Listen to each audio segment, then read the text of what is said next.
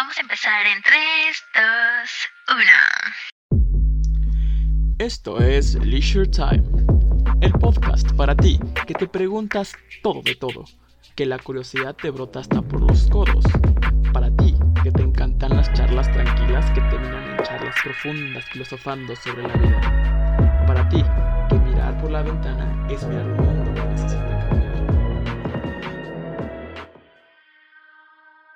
¡Hola! Hola a todas las personas, ¿cómo están? ¡Sorpresa! Es un amigo sorpresa.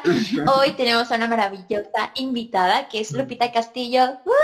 ¡Hola, Lupita! Preséntame a nuestra maravillosa audiencia. Muchas gracias, Daniela, y todo el equipo tan bonito por la invitación. La verdad es que qué padre poder conectar, qué cosas, ¿no? A pesar de la distancia física, pues estar por este medio y pues ya me eché un brinco a navegar en los temas que han tocado y se ve, como decimos acá en el norte, padrísimo, o como dirán en algún lugar de Sudamérica, chévere.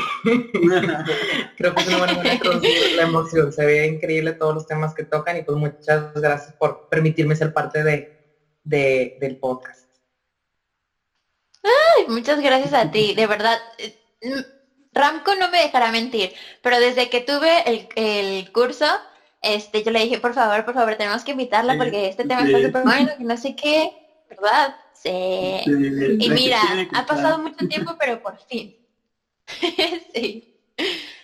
Gracias. Pues, el tema acá, sorpresa, el asunto, es que hace un tiempo tuvimos justo un podcast con Sergio, psicoanalista, y ahora queremos conocer otra perspectiva de la psicología. Así que, Lupita, cuéntanos sobre ti y también justo sobre esta perspectiva de la psicología que has estudiado, etcétera. Claro, muchas gracias. Pues bueno, mi nombre es María Guadalupe Jesús, me gusta que me digan Lupita, como me está así como mencionando Daniela, y me gusta mucho el puente que se hace entre el mundo tan estudiado, tan estructurado de las neurociencias, el estudio del cerebro, y el mundo de las humanidades, específicamente el arte. Entonces, yo con lo que trabajo específicamente es con psiconeuroestética, es entender qué pasa en nuestro cerebro cuando estamos disfrutando el arte, ya sea percibiendo una obra de arte, un cuadro, una galería, o bien creando, si yo me pongo a cantar o bailar,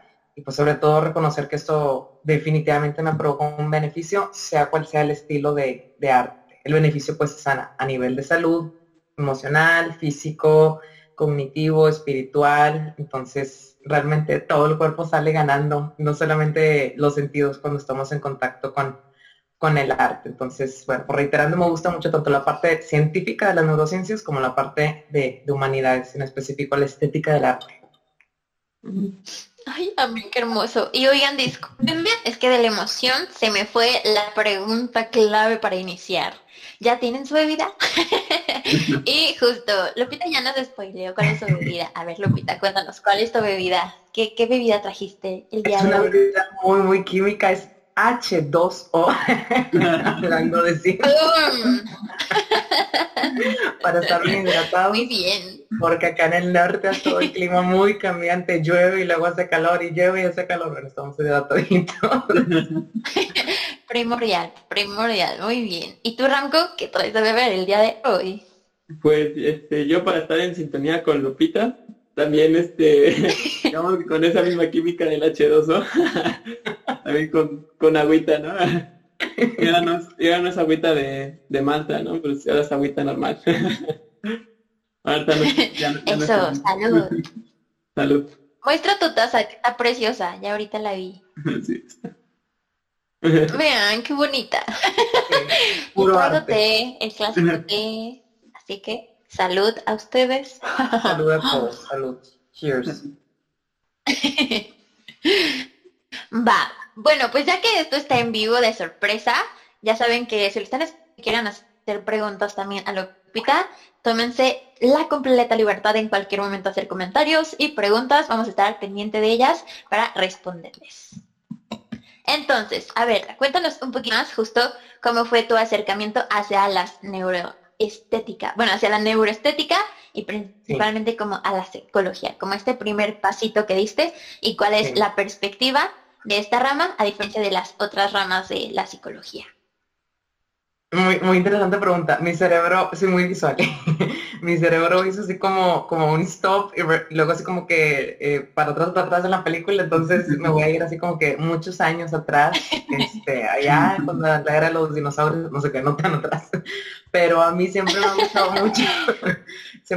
mucho, el arte, entonces desde chiquita, gracias a mis papás, me inicié en clases de dibujo, de pintura. Siempre tengo una pasión muy, muy grande. No tengo ni idea exactamente en dónde empieza mi gusto por los museos, pero me atrevería a decir que desde siempre me han gustado y he estado enamorada de los museos y galerías. Y en específico de dibujar figura humana y, bueno, todo lo que tenga que ver con dibujo y pintura. Y a los 17 años tuve la oportunidad de tener, 17, 18, tuve la oportunidad de tener mi primera exposición de pintura, entonces empecé a montar distintas galerías en clínicas, en centros de arte, en universidades, y manejaba un tema. El tema era la imagen corporal, muy en específico pues en la bulimia, en la anorexia, en la obesidad. Siempre me ha gustado mucho el tema de la percepción, y sobre todo pues dado que en esa época había una mayor incidencia de estos temas en mujeres, pues era más la figura dibujada, ¿no? La figura de la mujer. Entonces, me meto a psicología. Fue muy difícil para mí decidirme por qué carrera irme, pues porque ahora sí que quería comerme el mundo, ¿no? Como decimos. Y pues yo siempre seguí con este gusto del arte. Y para cuando me graduó, afortunadamente, pues me entero de dos cosas, que Sigmund Freud, el padre del psicoanálisis, había hecho un estudio de Da Vinci, no estaba consciente de esto ya hasta muy después, que le llamaba mucho la atención la creatividad. Y por otro lado, Semir Zeki, que es un gran investigador él está ahorita, sigue con vida, Sigmund Freud pues ya no, ¿verdad? Pero Semir Zeki está en Inglaterra, sí, caramba. Y él es el padre de la neuroestética, que es el estudio del cerebro en contacto con el arte. Entonces, pues mi señor don padre, mi papá es psiquiatra, entonces también le gusta mucho la parte del arte, la parte de la psicoterapia, pues la ejerce también. Y juntos escribimos este libro, el de psiconeuroestética, La fiesta del cerebro a través de la... Le agregamos, por acá, le agregamos a neuroestética, le agregamos el prefijo psico, que quiere decir... la parte de aplicar los conocimientos que tenemos, pues, de qué pasa en el cerebro, que no se queda ahí solamente para neurólogos, ni para psiquiatras, ni para psicólogos o filósofos, que lo podamos ejercer. Entonces, pues, en los últimos casi 10 años, eso es lo que me estoy dedicando. También a la par de otros procesos psicoeducativos, estarle compartiendo a las personas que realmente es como... si el cerebro fuera un gimnasio, cuando cantamos, cuando dibujamos, cuando escuchamos una melodía, cuando leemos, es un mar de químicos muy, muy buenos los que se crean en el cerebro, sin quitarle su peso a practicar una buena salud, buenos hábitos, pero es una belleza interior. Digamos que el cerebro se pone muy guapo cuando estamos en conflicto. Oye, claro. qué hermosa perspectiva. Y además, qué hermosa historia que lo hayas podido también desarrollar, pues, con tu señor padre. Qué linda, sí, pues sí. Es experta en esta parte de neurociencias y psiquiatría. Y pues tiene un gran cariño a las artes. Igual que, digamos que pues es quien nos enseñó a valorar mucho las artes en gran parte. Sí. Incluso está padrísimo esto que comentas, que puedes... que fuiste capaz como de juntar esas dos cosas que te gustan, ¿no? O sea, como la parte de la psicología, o sea, todo lo que pasa en la psique. Va a ser una bendición haber podido hacer... Sí, es que me acuerdo que cuando entró psicología dije, es que pues, ¿cómo le voy a hacer? Porque pues hay muchas ramas, bien lo dijiste ahorita, mencionabas el psicoanálisis. Y dices, es que ¿cómo lo voy a hacer? Porque pues yo en ese momento, al inicio de mi carrera, lo veía como dos cosas separadas. Sabía que había, pues... una influencia, pero ya luego saber que podían estar tan relacionados, no, bueno, feliz yo de la vida. Ay, y aquí nos están comentando, Blanca Rosa nos comenta que está bebiendo vino rosado, así que salúdate también, Blanca Rosa, muchas gracias por contarnos. Sí. Y hay otra cosa que quiero preguntarte más, profundizando un poquito, mencionaste que justo el cerebro se pone chulo, se pone guapo, ¿no? Entonces, ay, para mí es algo hermoso y les comparto, me confieso ante ustedes, porque justo cuando fue el curso con Lupita, ay, como que yo me puse a llorar. Pero para mí fue un momento muy, muy sensible de justo como, es que es hermoso que otras ramas también estudien los beneficios que tienen el arte para el ser humano en general, ¿no? Entonces, está súper padre porque creo que nuestra sociedad le tiene más confianza a la ciencia, y que muchas veces a lo mejor a la intuición o algo que tú puedes vivir, ¿no? Y que no lo digo como algo bueno, como algo malo, solo lo digo como algo que observo. Y en realidad también a mí me encanta, me fascina el cerebro. Se me hace muy emocionante justo todo esto de la neurociencia que ha estado surgiendo últimamente, la neuroplasticidad y que en realidad este conocimiento también nos abre nuevas puertas para entendernos a nosotros mismos como humanos, ¿no? Entonces, platícanos un poquito más como justo cuáles son los efectos del arte en nuestro cerebro y cómo es que lo enchulan. Claro que sí. Qué bonito que hayas puesto esta palabra, porque es algo que yo uso mucho. Qué chulo. Me gusta esa palabra, ese adjetivo. Pues, me gusta mucho usar el siguiente ejemplo. Para quienes somos amantes de las galerías y de los museos, pues bien sabemos que no entramos a un museo y nos quedamos ahí paraditos en el lobby, ¿verdad? O sea, hay un movimiento en las salas y sobre todo, pues, hay un movimiento hacia las piezas de arte que consideramos atractivas o que son gustosas. Aquí hago un paréntesis muy importante. Hay otro investigador muy importante que hay que mencionar. Él es Vilayanur Ramachandran. Él es de la India y está ejerciendo como profesor de ciencias y psicología. Tiene estudios muy interesantes en la Universidad de Berkeley, en California. Y él tiene varias como patrones, se le llaman leyes, de que nos hace como suspirar por el arte, por así ponerlo de alguna manera.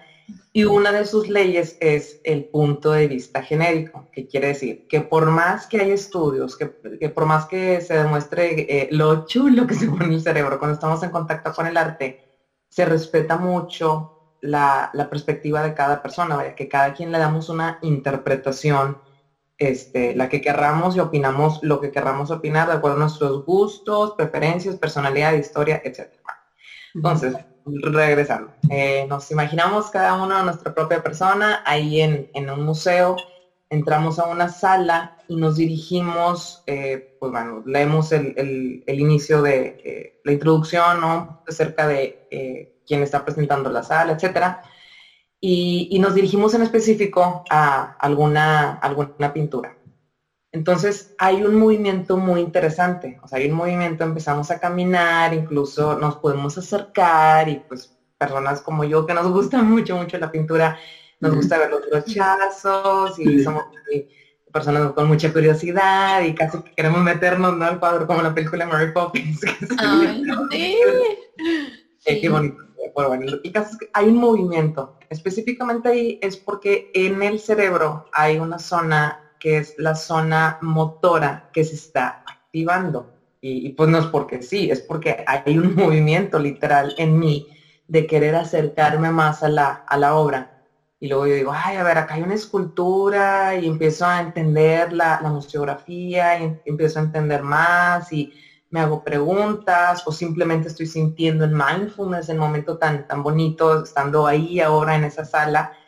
Y ya empieza a haber un disfrute, también se activa otra zona que está, bueno, el área motora está como por aquí y aquí, en ambos hemisferios del cerebro.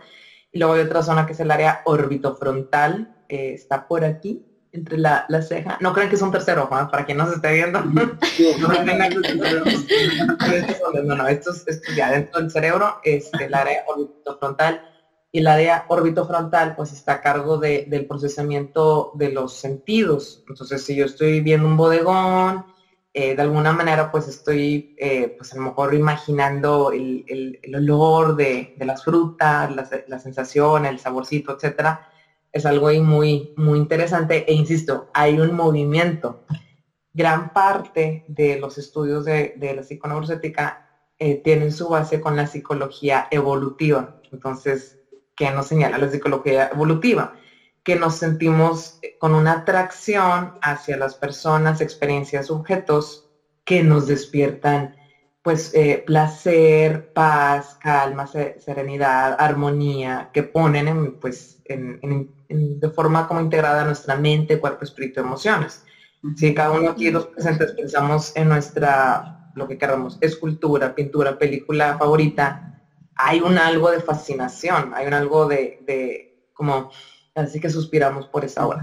Es súper romántico, pero es porque el cerebro se siente muy atraído hacia el arte que elegimos. Pero una pregunta, algo que me llama la atención. O sea, en esta cuestión de la fascinación que, bueno, o sea, tú lo pones ahorita como en términos de algo... Como lo veo, que algo que se hace sentir una especie de placer, ¿no? Uh-huh. Pero ¿qué pasa, por ejemplo, con esas obras que causan lo contrario, porque también nos llaman la atención, ¿no? O sea, sí. Me pongo a pensar en algo como Caravaggio, ¿no? Caravaggio, uh-huh. Que por ejemplo, sus obras son bellísimas, pero siempre hay como justamente, digamos que, pues, si te pones a ver como el contexto en el que las pintó, o que usaba como que gente enferma de modelos, pues siempre hay como que algo como que te da como que una sensación extraña, ¿no? O por ejemplo, con, no sé, alguna me puedo pensar como que algo más grotesco, como Goya, o no sé, como que te producen esa fascinación, pero es como que una fascinación incómoda, ¿no? Que también que está ahí, pero te están produciendo algo, ¿no? O sea, están haciendo trabajar tu mente de diferentes formas, ¿no? Como que... Ya no puedo hablar, este es el segundo libro, no se crean, con mucho gusto. Ya es el volumen 2, ¿no? Esto...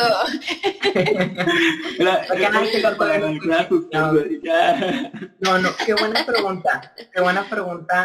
Esto es algo muy, muy importante. Ok, lo que pasa es que el arte despierta no solamente, digamos, un deleite, como lo pusiste tal cual, un placer. Hay investigaciones que han demostrado literalmente cómo se puede sustituir de manera positiva el estar en contacto con la música, no 24/7, pero pues en determinados momentos dentro de un tratamiento, se puede sustituir ese placer por sentir música en adicciones al sexo y/o a drogas. Entonces, claro, está de por medio este deleite. Y luego, bueno, en otra página está muy interesante esto que estás comentando. O sea, por ejemplo, ahorita que dijiste Caravaggio, híjole, se me vinieron tantas obras hacia la mente y digo, sí es cierto. O sea, hay como una dualidad ahí muy, muy interesante, porque está la estética de lo bonito que pasaba de la oscuridad a la luz, es de los más expertos en este efecto tan bonito, claro. Oscuro, claro. Eso le resulta fascinante a la pupila, a pesar de que, si no me equivoco, es él quien pinta a la cabeza de San Juan, ¿no? En la bandeja. Quizás toda la obra no me resulta fascinante, pero sí los detalles y lo que hay detrás de la historia, la narrativa que pertenece pues a la Biblia, etcétera. Eso es algo muy interesante. También está por medio de la literatura, está por medio de la imaginación. Y también agregaría la parte de la interpretación. O sea, el arte nos hace sentir no solamente gozo, felicidad, paz. El arte nos hace sentir, pues lo voy a decir tal cual, dolor. Entonces, al sentir dolor, yo me siento entendida, me siento comprendida, y al final de cuentas, pues eso es una sensación agradable. Voy a poner un ejemplo, Frida Kahlo. Acabamos de terminar un taller muy, muy, muy bonito así por Zoom, de la misma manera que estamos ahorita, así online, y de verdad, es impresionante, pero no ha habido una conferencia o curso o diplomado en vivo o en línea en donde no se hable de la experiencia del dolor, y pues... El dolor es inherente al ser humano. Cualquier persona se puede sentir identificado con Frida Kahlo. O sea, sería imposible que alguien dijera, yo jamás he experimentado dolor. Entonces, Hay comprensión, la comprensión lleva a la empatía y la empatía pues es hermosa a pesar de que se extraña la pintura. No sé si responde. Sí, y hasta como, hasta cuando dices me queda como pensando, ¿no? Como cuando tienes ahora sí que andas bajoneado, bajoneada, y te pones a escuchar así como música bien triste, ¿no? Así como de Adele. Oh, tuyo. Sí, ¿no? Porque nos gusta, ¿no? O sea, ajá, ¿no? Sí, sí, sientes esa empatía, ¿no? Es una forma de catarsis, ¿no? Sí. Exacto, es como justo acompañar tu tristeza, ¿no? Como me siento triste, pues me quiero sentir rico triste. Bueno, o sea, para mí es muy raro, pero sí, como es como yo tengo mi playlist de para llorar a gusto y literal, se llama así, cuando quieran se las paso. Y si es así como me siento triste, voy a escuchar música que abrace mi tristeza para también darme este momento de ok, así nos estamos sintiendo, pues que sea como a full, a gusto, porque obviamente hay tristezas que sí siento son como horribles y sientes que te pueden comer el alma y te están comiendo todo, pero como dices, el arte ha logrado abrazar y crear espacios para estos sentimientos que en lo cotidiano quizás no los tenemos, ¿no? Entonces, como lo dices, este momento en el que puedo sentirme o puedo ver expresado de otra forma el dolor que estoy sintiendo, o incluso el gozo, o la risa, o incluso la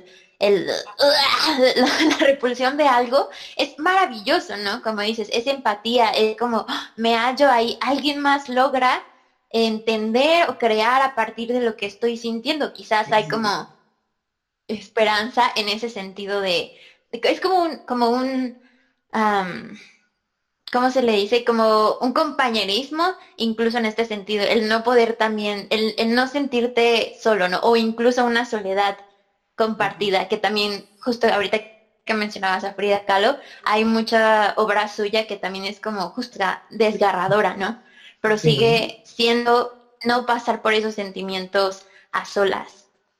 Claro, es un tema muy interesante esto que estás comentando, porque precisamente hoy en día, si nos detenemos, la psicoterapia hace mucho énfasis en darle nombre a esto que siento, o sea, darle nombre, admitirlo, aceptarlo, de que oye, a ver, siento estrés, siento angustia, y aquí me encantaría mencionar a, pues diría todo un artista, claro, hay un sacerdote benedictino alemán, me gusta mucho, él se llama Anselm Grün y tiene más de 300 libros traducidos a todos los idiomas. Entonces, él con esto hace un monasterio y guarda muy bonita relación y respeto pues con otras filosofías y otras religiones, por ejemplo, con el budismo y otras creencias. Muy interesante en sus libros.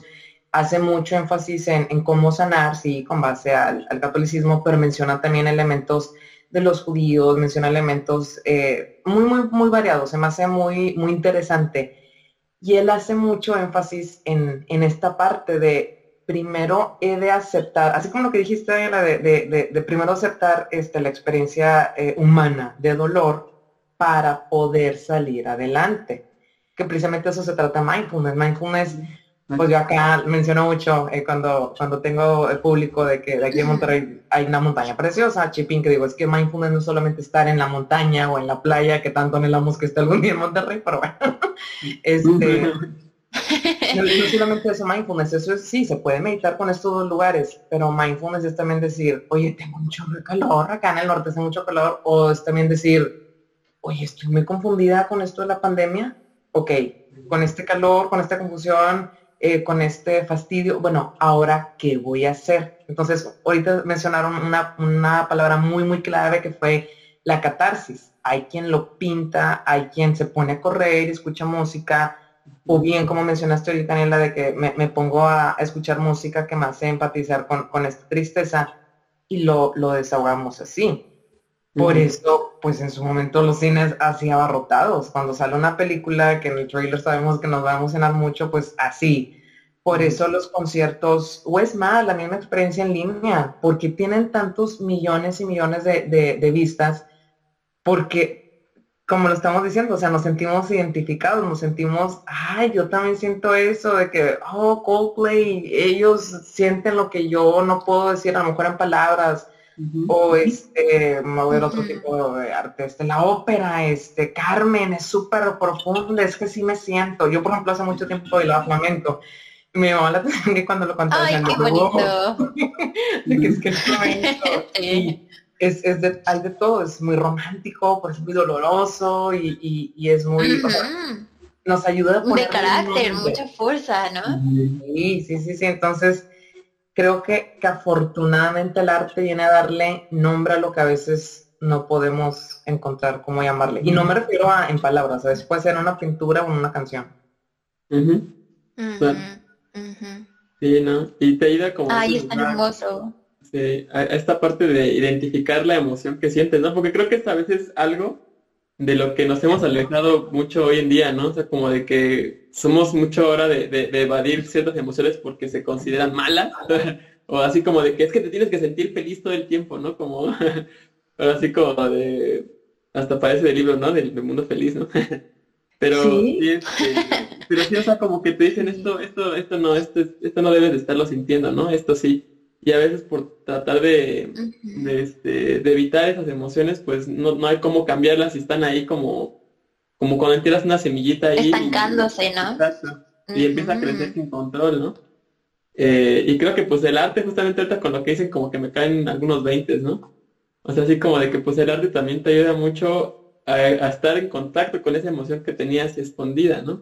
O sea, y una forma de que a veces mucha gente, o sea, y me incluyo, hay emociones que a veces no las puedes expresar con palabras, ¿no? O sea, o tienes que hacer algo, o sea, por ejemplo, a mí también me gusta mucho el dibujo, ¿no? La acuarela, sobre todo. Entonces, pues a veces también como que me pongo ahí a hacer mis experimentos o la música, ¿no? O sea, a veces aunque no esté tocando algo en específico o sonando algo en específico, pues algo que pueda como que desahogarte de alguna forma o conectar, ponerte en contacto con esa emoción, ¿no? O con ese momento. Sí, que para esto... Ay, perdón, el internet. Pero justo con lo que está diciendo Ramco y retomando, ya que se ha mencionado varias veces, ¿nos podrías explicar un poquito más justo de qué va el mindfulness? O como algunas veces también es traducido atención para las personas que no lo conocen, que estoy enamorada de eso desde que lo conocí, que ¡oh, sí! Así que, por favor, preséntanoslo. No, con mucho gusto. La verdad es que Ramco, como decía hace un momentito, sí es cierto, o sea, hace énfasis en una experiencia, yo diría, no muy adecuada, de como falsa psicología, eso de no te quejes en toda una semana y todo el tiempo traer la pila. Oye, pues, ¿cómo qué robot hace eso? O sea, buen plan, o sea, ¿quién? No, o sea, no. Mindfulness sí es una palabra de origen budista, pero su significado es compatible con muchas filosofías, con muchas religiones, y el significado es estar aquí y ahora, con la atención plena. Lo que estamos haciendo en este momento, estamos aquí, hemos estado pues interactuando, viéndonos, platicando aquí bien a gusto, como digo yo, a gusto.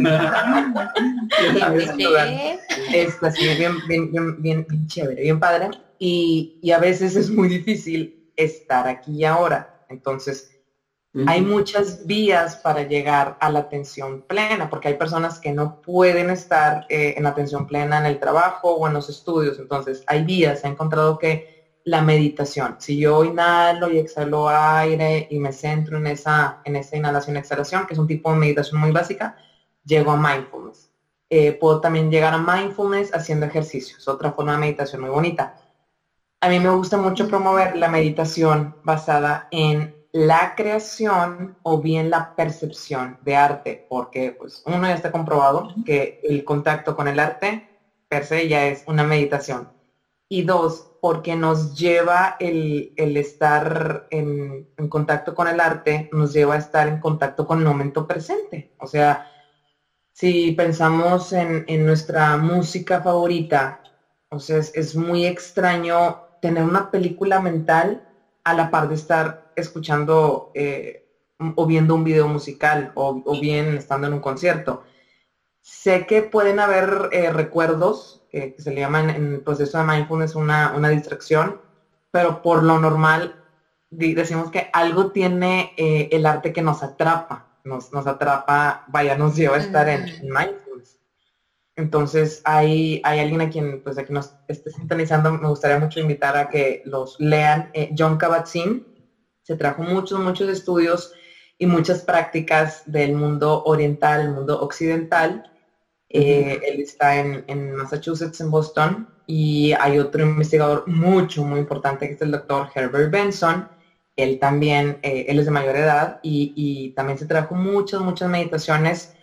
Y ellos, por ejemplo, se han dado cuenta cómo, por ejemplo, personas religiosas, sin importar cuál es la religión, muestran los mismos cambios en el cerebro. Volvemos a investigadores y muchos otros, pero sobre todo ellos en Boston hacen este análisis, dicen, oye, a ver, ¿qué onda con que personas budistas o bajo un criterio cristiano, católico, tibetano, tienen la misma respuesta en el cerebro? ¿Cuál es esa misma respuesta? Pues que el cerebro disminuía, por ejemplo, las zonas que están a cargo de movimiento, de motricidad, se mantienen en paz y se están produciendo, por ejemplo, se llaman neurotransmisores, serotonina, que pues, implica calma, implica controlar nuestro angustia, nuestro enojo, nuestro impulso sexual, impulso por comer mucho incluso. Otra cosa que se encuentran en estos estudios es que el área frontal a cargo de pensar baja su voltaje para después agarrar mayor fuerza. Lo explico a continuación.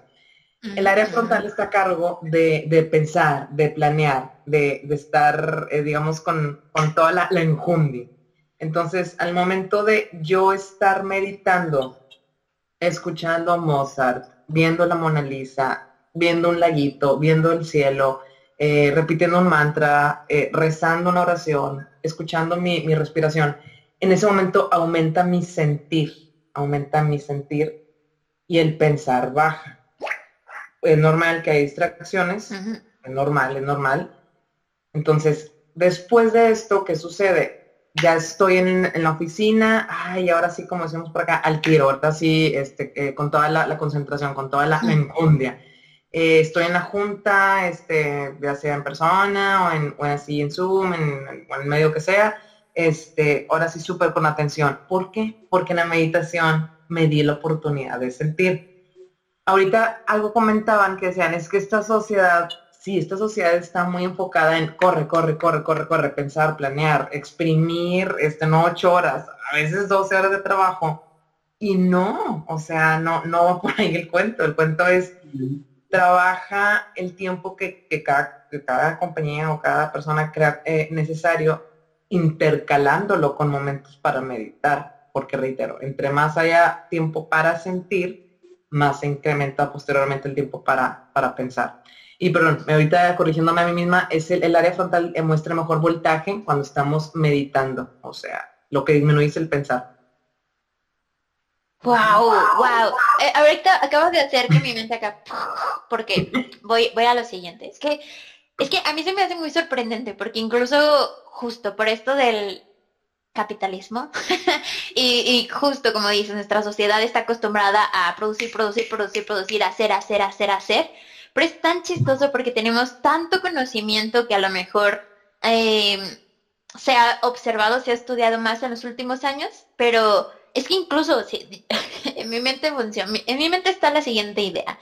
Si el mismo sistema dijera, sí, vamos a producir con calidad y vamos a aumentar, bla, bla, bla, pues estudias y te das cuenta que el bienestar humano es vital para que pueda justo haber este momento de producción con eficacia y con calidad, ¿no? O sea, yo lo digo, ya viendo así estratégicamente de es que sea lo que importa, es producir acá. Pero, o sea, estos momentos son tan importantes, como dices, de pausa, de sentir.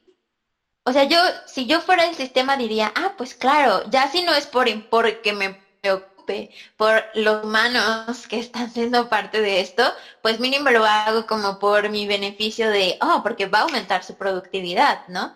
Entonces, Digo, obviamente en un mundo ideal sería como, me preocupan los seres humanos que están colaborando conmigo, entonces procuro su vida, pero si ya no es por ese aspecto, pues sí por este sentido de, si cuido su bienestar, estoy adquiriendo también un beneficio, ¿no? Y alguna vez también Ramco y yo hemos hablado sobre que justo muchas horas no significa un gran trabajo, ¿no? Porque muchas veces ya son cerebros cansados, son personas que, o somos personas que ya estamos como tan cargados de estrés que ya ni siquiera estamos accionando con calidad y cuidado, sino son como situaciones ya muy atropelladas. Que justo esta ahorita que estás comentando es precioso y perfecto, porque ya entra justo en el tema que queremos charlar con el psicoanalista, ¿no? Pero está precioso, precioso.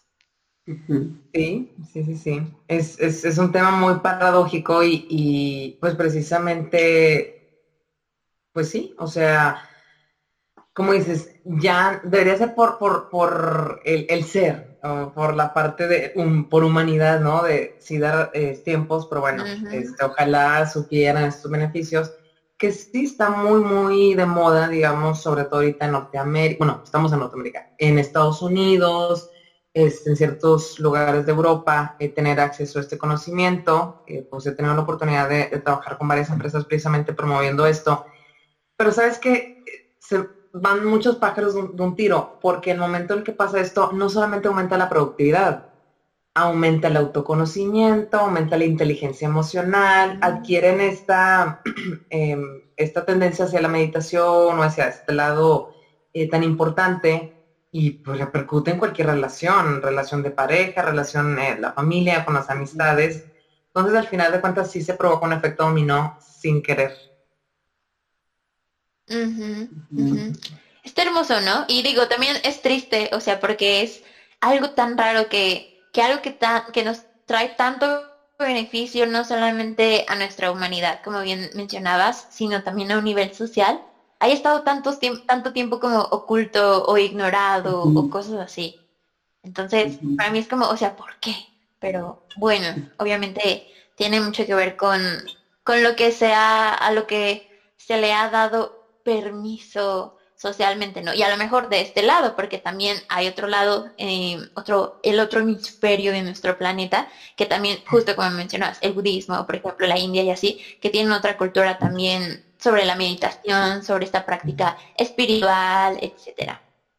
Es que creo que todo esto está haciendo que volvamos a lo básico. La famosa frase en inglés, ¿no? Back to the basic. Es lo que está sucediendo, porque ¿qué hacían los antiguos filósofos? Contemplar.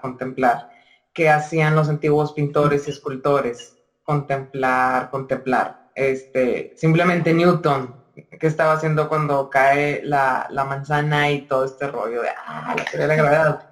Estaba contemplando, estaba sentadito. Sí. Entonces, qué curioso todo lo que tuvo que pasar, la época, la Revolución Francesa, la época de la Ilustración, miles de revoluciones, miles de guerras, y los como que tenemos que meditar, y todas las religiones de que en serio. Ajá. Y la meditación es la única práctica en común en todas las religiones. No es casualidad, o sea. Sí.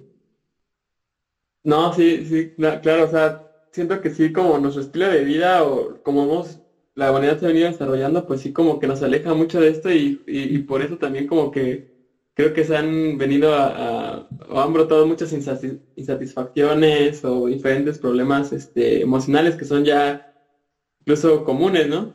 Estaba viendo estadísticamente, ¿no? De lo que decían de cómo van aumentando problemas, por ejemplo, o bueno, sí, o sea, lo que va relacionado con la salud mental de que ahorita no me acuerdo en qué porcentaje, me quiero acordar bien de los porcentajes, pero la verdad es que no me acuerdo.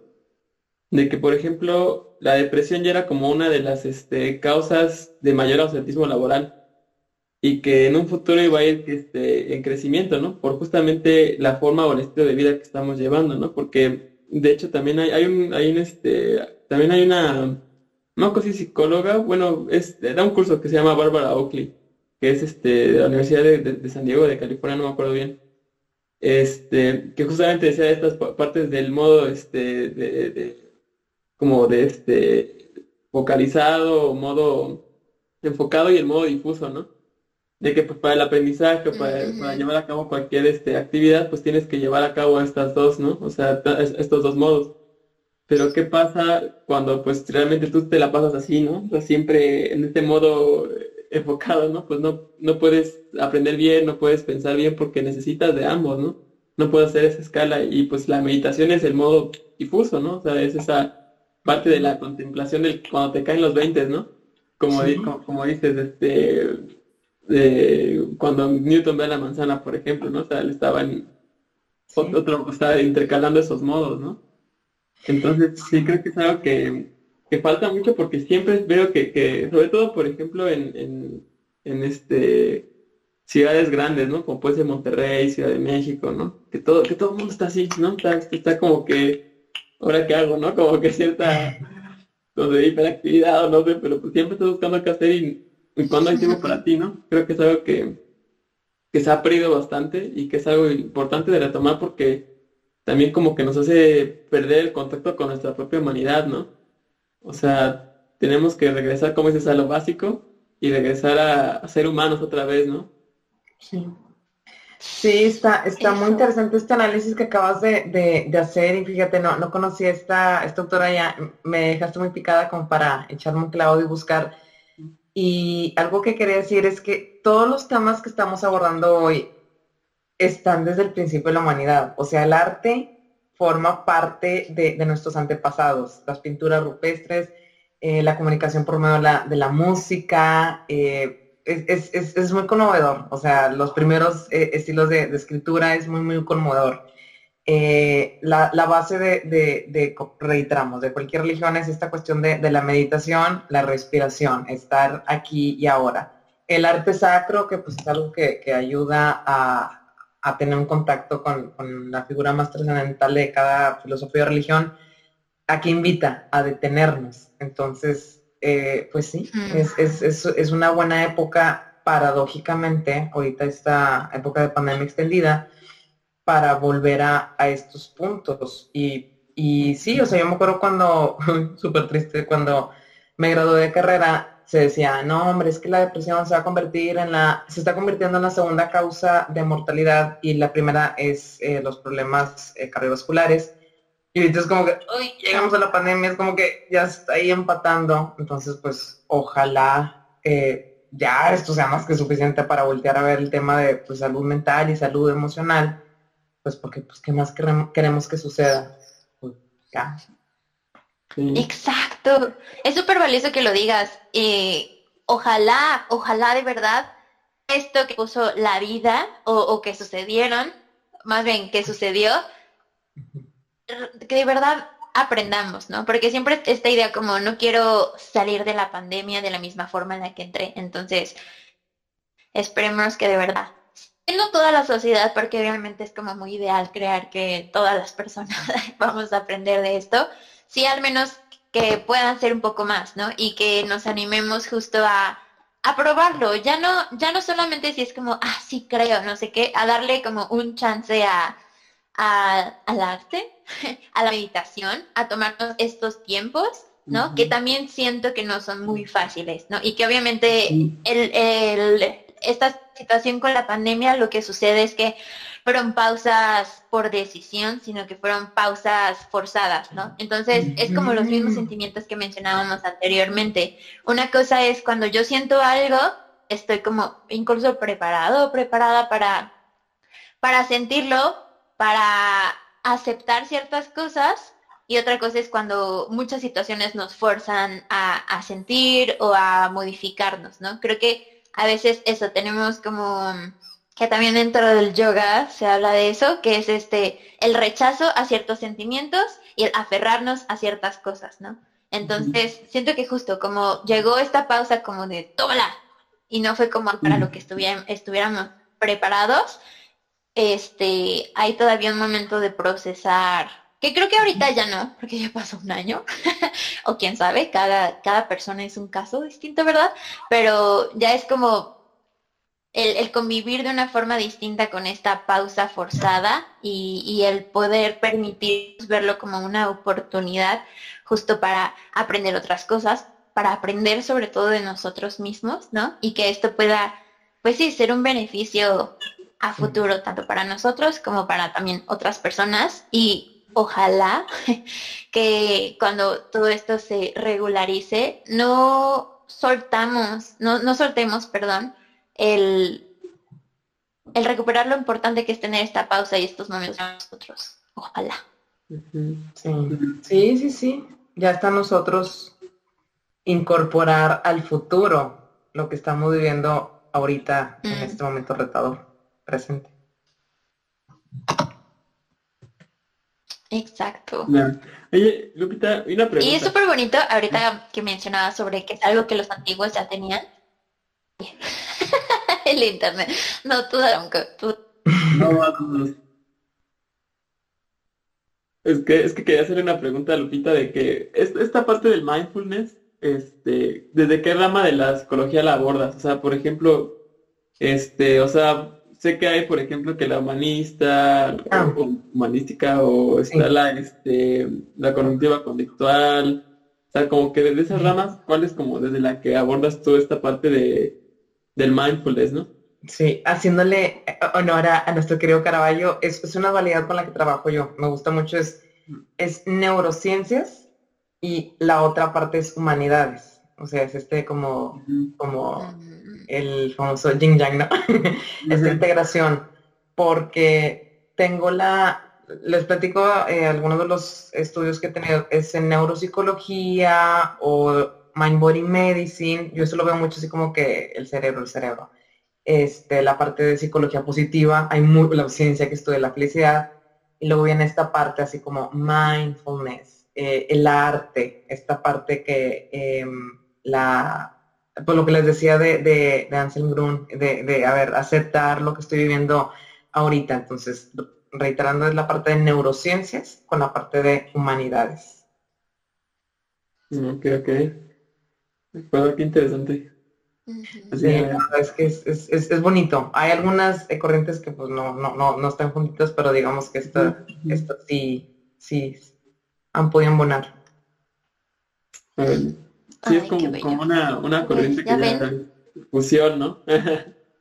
Sí, creo que es el presente, que es el futuro, los antiguos filósofos, es como sí, creo que me gusta estas ramas, porque pues de hecho se le da mucho peso a los antiguos filósofos, a distintas religiones, reitero, o sea, Herbert Benson, con él tuve la oportunidad de estar directamente en la Universidad de Harvard, él pues se trajo tantas y tantas estrategias de meditación del mundo occidental y volvemos, o sea, es lo básico de lo básico.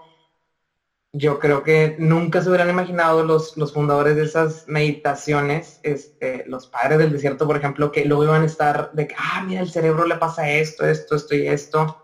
O sea, la verdad que qué belleza. Sí. No, claro, y por ejemplo, yo afortunadamente tuve la oportunidad de tener como que un retiro con un monje budista, ¿no? Que se llama Tashi Nima. De hecho es también como uno de los defensores de los derechos por los animales. Y o sea, estuvo muy bonito el retiro porque justamente comenta todo esto que tú dices, ¿no? O sea, igual de cómo vivir el momento, o sea, la parte de que pues realmente, o sea, no, como que se quita de todas estas partes, porque también creo que está como un poquito viciado, ¿no? Siento a veces que como que rodea como que al mindfulness, a todo lo de la meditación, todo eso como una aura de misticismo, cuando a lo mejor es algo sencillo, simple, ¿no? Como es estar ahí, estar aquí en el ahora, y o sea, llama mucho la atención, ¿no? Y hace como que mucho clic con lo que dices, ¿no? O sea, al final de cuentas, sí, del desapego, de realmente, pues, ser quien debes ser ahorita, ¿no? O sea, y hacer lo que está en tus manos, porque para los otros sentir culpa, sentir otras cosas, pues, o sea, no son ni malas ni buenas, pero pues son cosas que no te van a servir de mucho, ¿no? Para poder tú crecer, ¿no?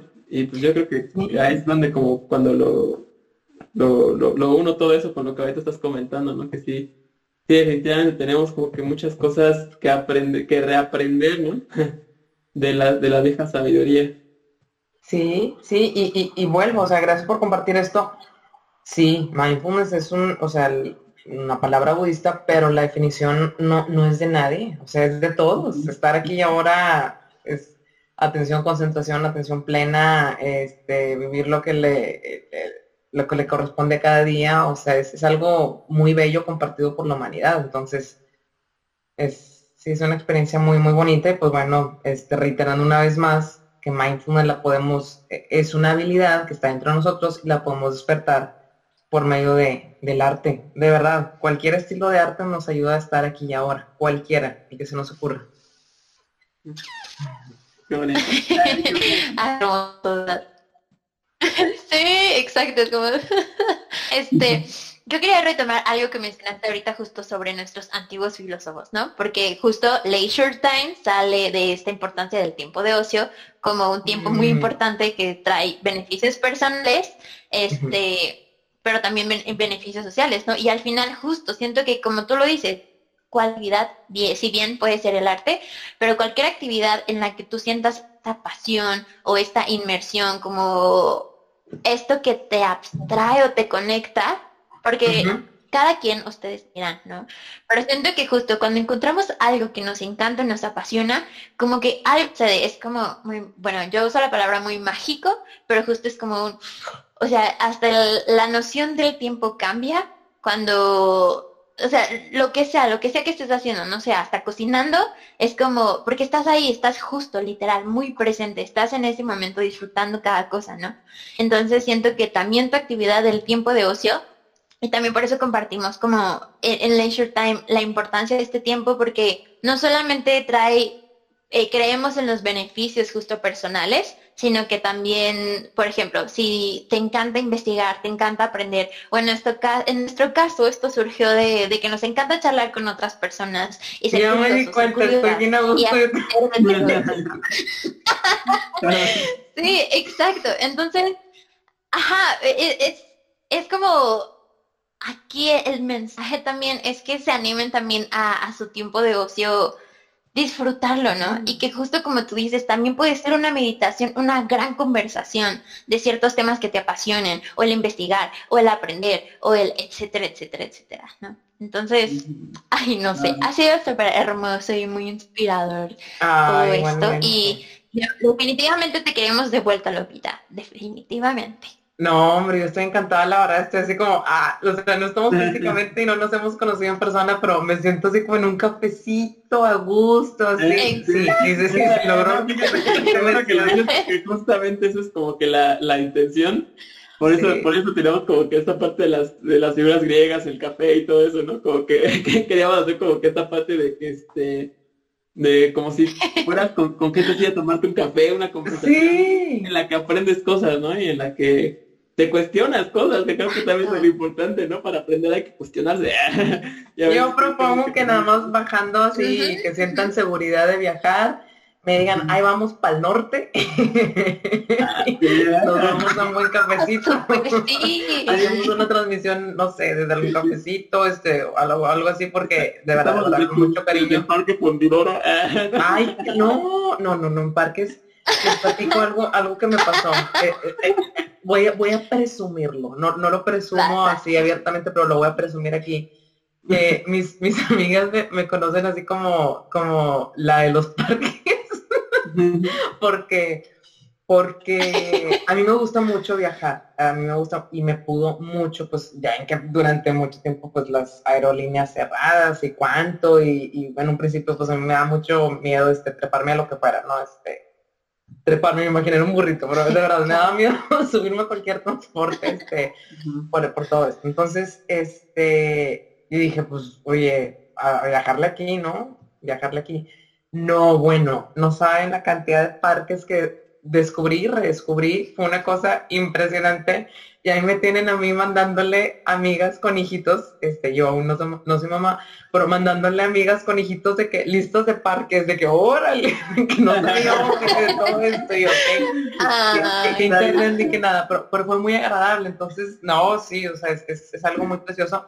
E incluso, esto es algo que me gusta mucho, hay en otras ciudades y ya lo reconozco aquí en nuestro querido Monterrey, la ciudad de las montañas, hay parques en donde hay esta fusión de arte y naturaleza, que dicen, ah, eso es una más en Europa, y pues aquí en el norte también. Entonces, sé que allá en Ciudad de México también lo tienen, pero fue algo que fui descubriendo acá y pues sí, o sea, ha sido un viaje así como hacia nuestro interior y mucho, muy, muy bonito. Ay, quería comentar también, paréntesis antes de que se me vaya, lo que decía ahorita Daniela se le llama flow, es de Mihály Csíkszentmihályi, está el nombre... Le ponemos Mihály Csíkszentmihályi, y va a salir el concepto de flow, así F-L-O-W, y viene este ejemplo que acabas de decir, él dice, ¿por qué? Porque los que cocinan se van y se van y se van, porque están en flow. ¡Oh! Ahí está. ¡Oh, qué maravilloso! De verdad. Ya para cuando vayamos a Monterrey ya nos das el tour de parques y ya cuando vengas a la ciudad nosotros te damos un tour de parques. Sí, por favor. Ay, yo también tengo belleza. En eso coincidimos porque yo también tengo mi lista de parques, también me gusta mucho. Ah, mira, que chócala. Ahí está, siempre expedición. Ya tenemos. Qué buen rollo. No, pues excelente. Qué buena onda, se logró el cafecito sin café, se logró la agüita. Sí. ¡Salud! Exacto. Así es. Bueno, pues, de verdad, les recomiendo a personas que nos estén escuchando o viendo que tomen los cursos de Lupita, o sea, de verdad, son súper bellos y además justo te guía de una forma súper amigable, como tanto esto de mindfulness, como también te explica justo cómo es la neuroestética, etcétera, y además con piezas como en específico, a mí me tocó justo sobre el impresionismo, entonces, pero hace como muchas cosas, vamos a tener sus redes sociales, también por aquí, bueno, en los comentarios o en la descripción justo del audio del video, para que por favor la sigan, y ustedes mismas lo experimenten, que eso es lo interesante, ¿no? El poder experimentar las cosas también en carne propia.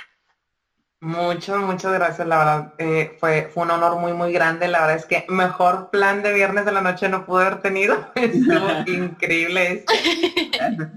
Y muchas gracias a quien nos está sintonizando, muchas gracias a ustedes por la invitación y pues bendita vida, ¿no? Que nos unió de forma misteriosa y pues a seguir aprendiendo y viviendo a pesar de los pesares.